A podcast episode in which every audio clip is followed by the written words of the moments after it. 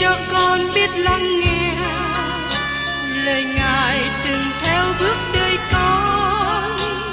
Xin cho con biết sẵn sàng chờ đợi và vẫn nghe theo chúa. Xin cho con biết sẵn sàng thực hành lời chúa đã truyền ban Hân hoan chào mừng quý vị đến nghe chương trình Tìm hiểu Thánh Kinh. Đây là một chương trình học kinh thánh liên tục và hệ thống trong thời gian 5 năm. Chúng ta sẽ lần lượt khảo sát từ sáng thế ký cho đến khải huyền. Mục sư tiến sĩ McGee là người được Chúa dùng để sáng lập và thực hiện chương trình này. Ông tin rằng lời của Đức Chúa Trời có khả năng đáp ứng mọi nhu cầu cho tất cả mọi người trên thế giới, không phân biệt chủng tộc, văn hóa, trình độ tuổi tác hay phái tính. Ước mong quý vị theo dõi liên tục và giới thiệu cho thân nhân bạn hữu cùng đón nghe. Kính chào quý vị và các bạn. Hôm nay, tôi cùng với các bạn tiếp tục chương trình tìm hiểu Thánh Kinh ở trong sách Führer thứ nhì đoạn 2. Trong chương trình kỳ trước, chúng ta đã tìm hiểu về sự bội đạo được mang vào bởi các giáo sư giả trong Führer thứ nhất đoạn 2, câu 1 đến câu 3. Và hôm nay, kính mời quý vị cùng tìm hiểu tiếp đề tài này ở từ câu 4 đến câu 6. Giờ đây Führer cho chúng ta một thí dụ về sự bội đạo trong quá khứ. Thí dụ thứ nhất nói đến việc thiên sứ phạm tội ở trong câu 4, và nó là một thí dụ về cách nào ma quỷ làm việc. Thí dụ thứ nhì là thế gian trong thời của Noe ở trong câu 5. Nó là một thí dụ của thế gian. Thí dụ thứ ba ở trong câu 6 nói về thành Sodom và Gomorrah bị thiêu hủy trong tro bụi, và nó là một thí dụ của xác thịt. Chúng ta có tại đây thế gian, xác thịt và ma quỷ. Đây là ba kẻ thù mà các bạn và tôi cần phải đề phòng. Dân là sứ đồ của tình yêu thương nói rằng, chớ yêu thế gian, cũng đừng yêu các vật của thế gian nữa. Nếu ai yêu thế gian, thì sự kính mến Đức Chúa Cha chẳng ở trong người ấy. Trong thời gian thứ nhất đoạn 2 câu 15. Từ ngữ thế gian ở đây không có nghĩa là những bông hoa đẹp đẽ, cây cối xanh tươi, hòn núi cao hay là sông biển. Nhưng nó có nghĩa là hệ thống trong thế gian dưới trái đất này mà nó chống nghịch với Đức Chúa Trời. Đó là những gì chúng ta không được yêu mến. Trước nhất, Führer nói về ma quỷ và sự kiện Đức Chúa Trời sẽ đón phạt thiên sứ trong quá khứ. Đề tài thiên sứ và ma quỷ được tranh luận rất nhiều và ngày nay rất là phổ thông. Thật ra có nhiều sự chú ý được nói đến. Có nhiều sách được viết nói về Satan và ma quỷ, và có nhiều điều liên hệ đến chúng nó. Tôi nghĩ rằng chúng ta cần có một vị trí nào đó. Nhưng theo cảm nghĩ của tôi, đó là phương cách tích cực cần được nhấn mạnh. Tôi cũng có một số bài giảng nói về kẻ chống lại Đấng Christ là ai. Nhưng thật ra, chúng ta vẫn không biết nhiều về hắn. Đấng mà chúng ta cần biết nhiều là Chúa Giêsu Christ. Các bạn không tìm một nơi nào trong Kinh Thánh mà Phaolô hay các tác giả khác nói rằng chúng ta muốn tìm hiểu thêm về kẻ chống lại Đấng Christ. Nhưng Phaolô nói rằng cho đến nỗi tôi được biết Ngài và quyền phép về sự sống lại của Ngài và sự thâm công thương khó của Ngài, làm cho tôi trở nên giống như Ngài trong sự chết của Ngài. Trong Philip đoạn 3 câu 10 Chúa Giêsu nói, Và sự sống đời đời là nhìn biết cha, tức là Đức Chúa Trời có một và thật, cùng Giêsu Christ là đấng cha đã sai đến. Ở trong văn đoạn 17 câu 3 Kinh Thánh không có hướng dẫn chúng ta biết nhiều về kẻ chống lại Đấng Christ hay biết nhiều về Satan. Thật ra, chúng ta thiếu sự hiểu biết về sự lừa dối của nó. Chúng ta cần phải đề phòng bởi ma quỷ và chúng ta cần giữ mình để khỏi bị rơi vào mưu trước và sự lôi cuốn của nó. Bây giờ xin mời quý vị cùng xem ở trong phía rơ thứ nhi, đoạn 2 câu 4. Và nếu Đức Chúa Trời chẳng tiếc các thiên sứ đã phạm tội, nhưng quăng vào trong vực sâu, tại đó họ bị trói buộc bằng xiềng nơi tối tăm để chờ sự phán xét. Và nếu Đức Chúa Trời chẳng tiếc các thiên sứ đã phạm tội. Có nhiều nhà giải nghĩa, Kinh Thánh cho rằng điều này đề cập đến các biến cố ở trong sáng thế ký đoạn 6. Nhưng tôi không đồng ý như thế, bởi vì tôi không tin rằng các lời đề cập về các con trai của Đức Chúa Trời là đề cập về thiên sứ. Trong sáng thế ký nói về dòng dõi con người. Nó nói đến những gia đình mà dẫn đến sự sanh ra của Đấng Christ vào trong thế gian. Các dòng dõi này cưới gả với nhau trong thế gian. Với dòng dõi của ca ơn mà nó sanh ra một dòng dõi đầy tội lỗi. Và cuối cùng, Đức Chúa Trời đem cơn nước lụt lớn quỷ diệt họ. Đó là những gì mà trong sáng thế ký đoạn 6 đề cập đến. Tôi không nghĩ rằng câu này trong phía rơ thứ nhì đề cập về sáng thế ký đoạn 6. Như thế, câu này đề cập về điều gì? Tôi sẽ phải suy nghĩ nhiều về việc này. Nhưng Kinh Thánh chỉ cho chúng ta một ngọn đèn nhỏ về điều này. Chúng ta tìm thấy Judea đề cập đến điều này, cũng như trong sách Khải Quyền cho chúng ta một số chi tiết. Một vài tiên tri cũng mở ra cho chúng ta biết một ít điều liên hệ đến nó. Con người của chúng ta giống như một em bé mới đến trên trái đất này. Chúng ta chưa có đến trên trái đất này lâu. Trước khi con người đến trên trái đất này, rõ ràng có một số tạo vật khác.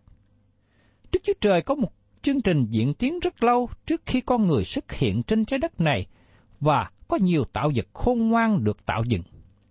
Trong số này có các thiên sứ. Họ là những tạo vật của Ngài.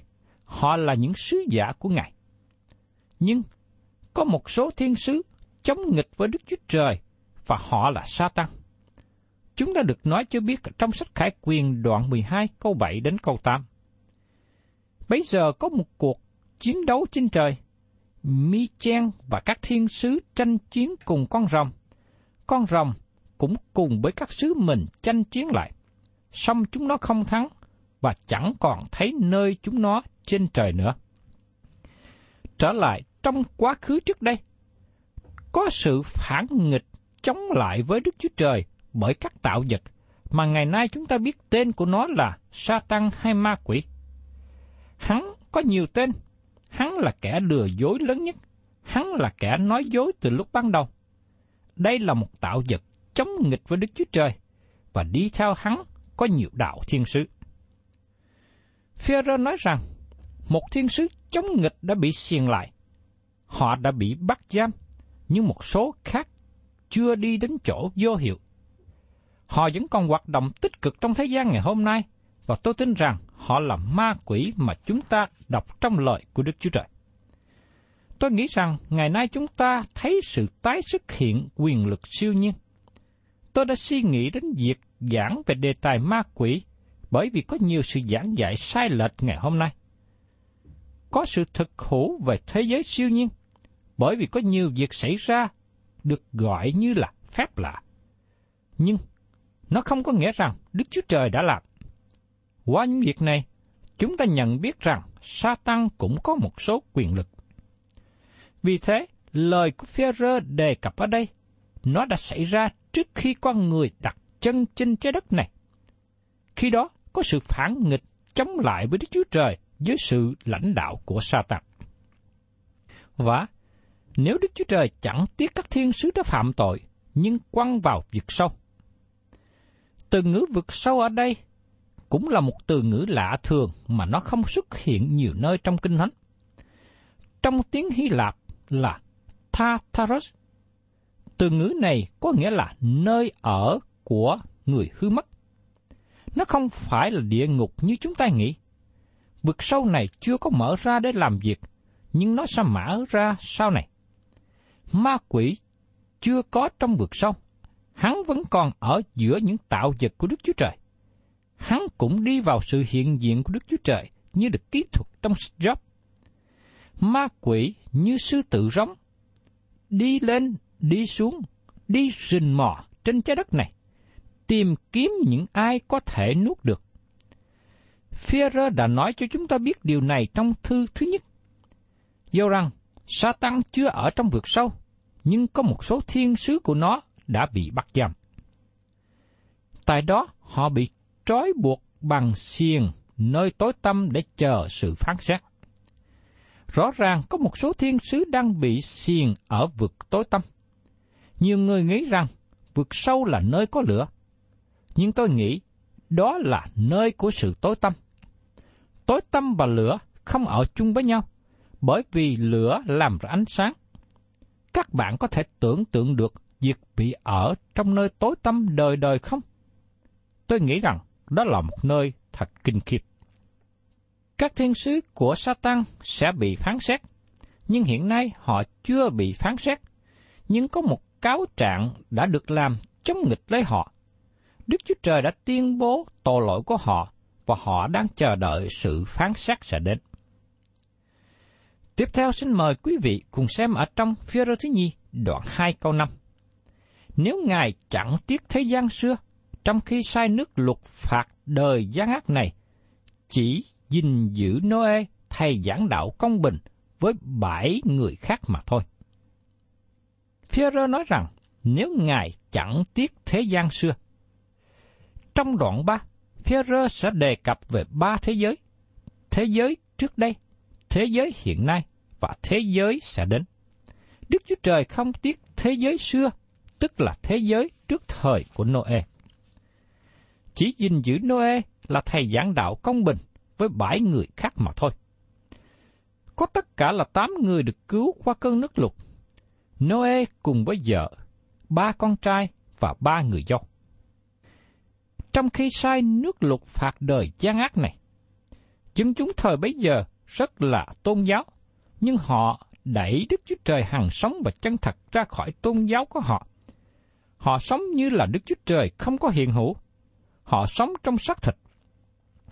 Thật là một ý nghĩ sai lầm khi cho rằng chúng ta sống trong xác thịt và nói có một điều nào tốt trong đó. Phaolô đã nói rõ ở trong Roma đoạn 7 câu 18. Và tôi biết điều lành chẳng ở trong tôi đâu. Nghĩa là trong xác thịt tôi. Bởi tôi có ý muốn làm điều lành, nhưng không có quyền làm trọn. Thưa các bạn, tôi có đọc lời tường trình của tiến sĩ Turbo trong sách của ông với đề tựa là Dân tộc miền núi. Ông đã nghiên cứu tìm hiểu về dân tộc có tên là Ik. Họ được khám phá ở Phi Châu. Họ là những người có mức sống rất thấp, thấp hơn cả thú vật. Tiến sĩ Turbon tường thực rằng trẻ em bị cha mẹ chúng nó thảy ra khi mới lên ba tuổi, và trẻ em phải tự kiếm sống hay phải chết.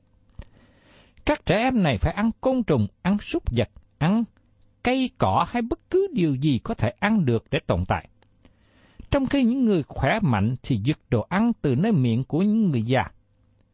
Tác giả nói rằng, đó là một sự sỉ nhục như súc vật, và hành động của họ giống như loài cầm thú. Tiến sĩ Turnbull là một người nhân văn học và không phải là một cơ đốc nhân.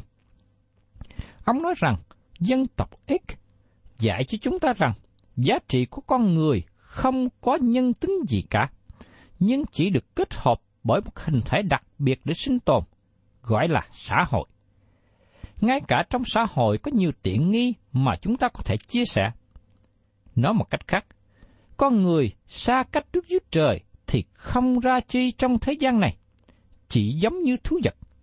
Và đó là một sự sỉ nhục khi nói như thế. Các bạn thấy rằng Đức Chúa Trời ban cho một giá trị, chính Đức Chúa Trời ban cho một tiêu chuẩn đạo đức, không có một điều nào sở hữu trong chúng ta. Noe sống trong thời kỳ khi mà sự phản nghịch chống lại với Đức Chúa Trời, một thời kỳ mà thế giới phóng túng không luật pháp.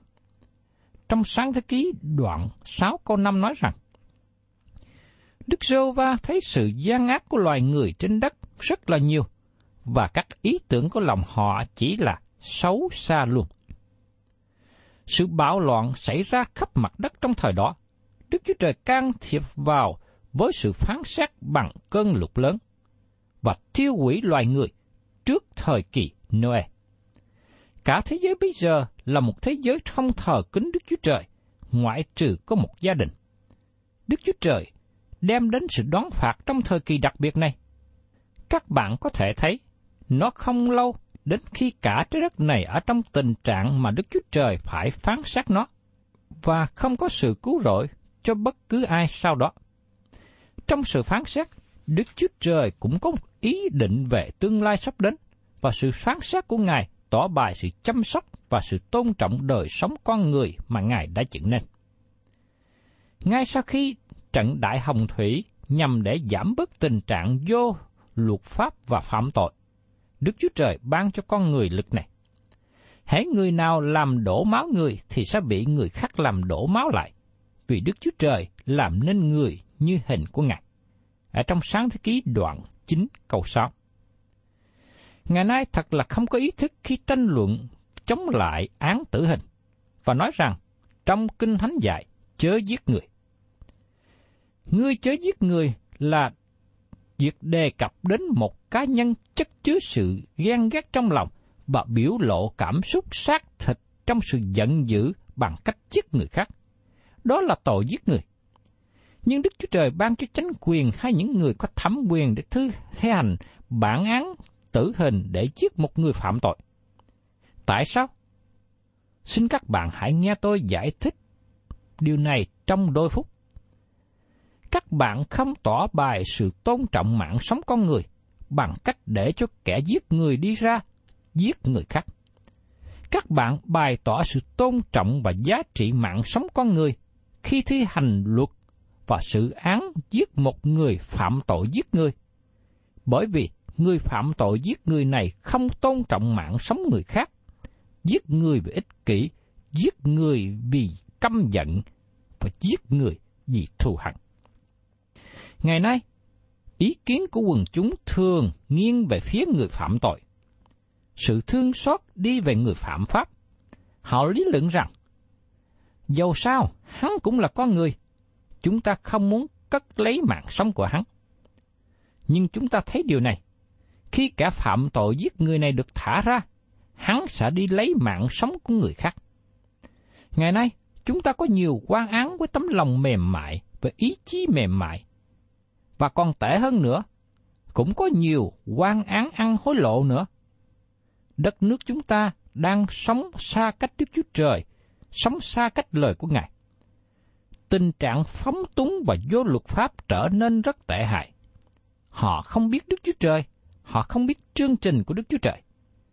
Thay vì nhốt tội phạm trong tù, chánh quyền để tội phạm đi tự do ngoài đường phố. Vì thế, có nhiều người công dân tốt phải ở trong nhà như ở tù. Tội phạm ngày nay đang phát triển rất mạnh và tiếp tục gia tăng. Các tội phạm như say rượu, giết người, trộm cắp, trộm cướp đang ở mức độ báo động. Sự dâm dục bậy bạ đang lan tràn khắp nơi. Chính quyền và xã hội cần có những hành động cụ thể để ngăn chặn, nếu không sự nguy hại lớn sẽ đến. Con người cần đặt dưới một kỷ luật. Đức Chúa Trời đã ban cho một nền tảng của Ngài. Nếu con người tiếp tục đi trong sự chống nghịch, sự đoán phạt sẽ đến. Đó là những gì đã xảy ra trong thời kỳ của Noe trước đây. Tiếp đến, kính mời quý vị cùng xem ở trong phía rơ thứ nhì, đoạn 2 câu 6.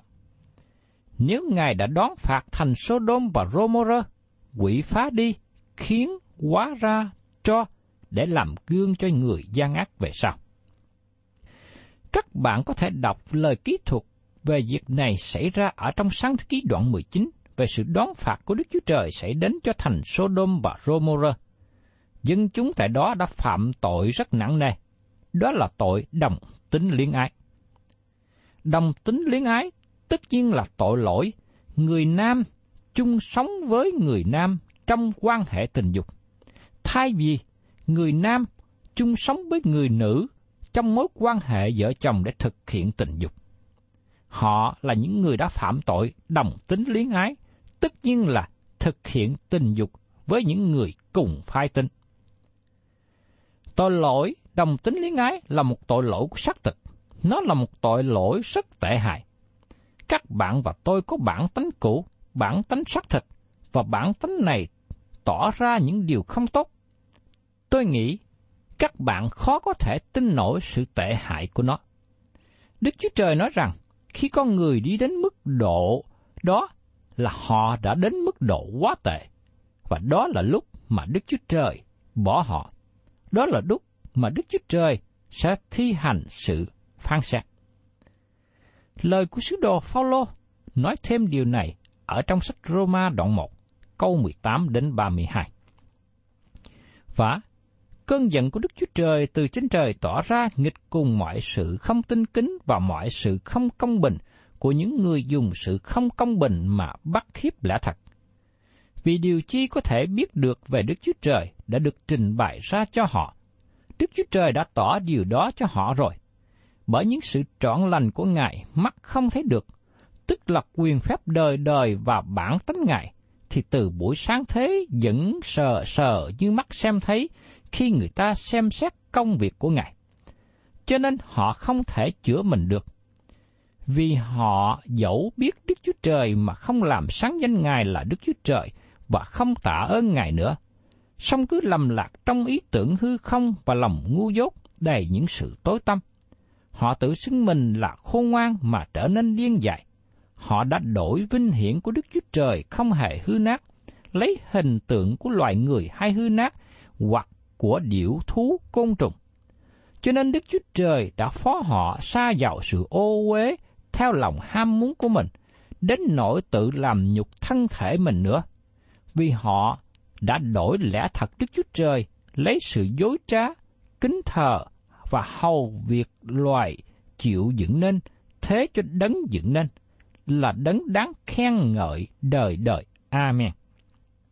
Ấy, vì cái đó mà Đức Chúa Trời đã phó họ cho tình dục xấu hổ, và trong dòng họ, những người đàn bà đã đổi cách dùng tự nhiên ra cách nghịch với tánh tự nhiên. Những người đàn ông cũng vậy, bỏ cách dùng tự nhiên của người đàn bà mà ung đốt tình dục với mấy kẻ kia. Đàn ông cùng đàn ông phạm sự xấu hổ, và chính họ phải chịu báo ứng với điều lỗi lầm của mình. Tại họ không nhìn biết Đức Chúa Trời, nên Đức Chúa Trời đã phó họ theo lòng hư xấu, đặng phạm những sự chẳng xứng đáng. Họ đầy dẫy mọi sự không công bình, độc ác, tham lam, hung dữ, trang chứa những điều ghen ghét, giết người, cãi lẫy, dối trá, giận dữ, hai mắt, dèm chê, chẳng tinh kính, sắc sược, kiêu ngạo, khoe khoang, khôn khéo về sự làm dữ, không vâng lời cha mẹ, dại dột, trái lời giao ước, không có tình nghĩa tự nhiên, không có lòng thương xót.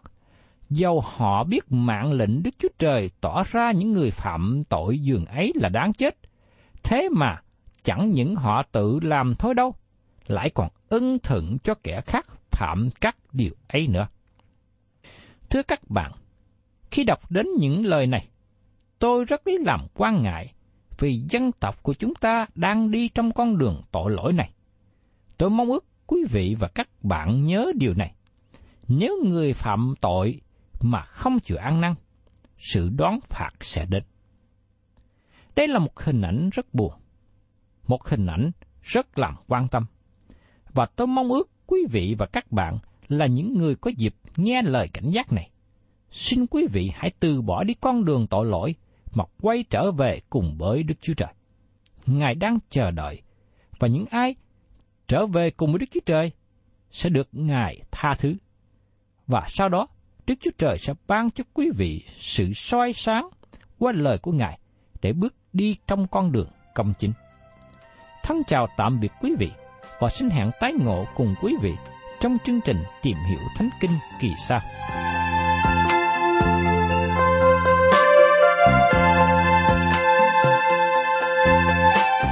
Cảm ơn quý vị đã đón nghe chương trình Tìm hiểu Thánh Kinh. Nếu quý vị muốn có loạt bài này, xin liên lạc với chúng tôi theo địa chỉ sẽ được đọc vào cuối chương trình. Kính chào quý thính giả.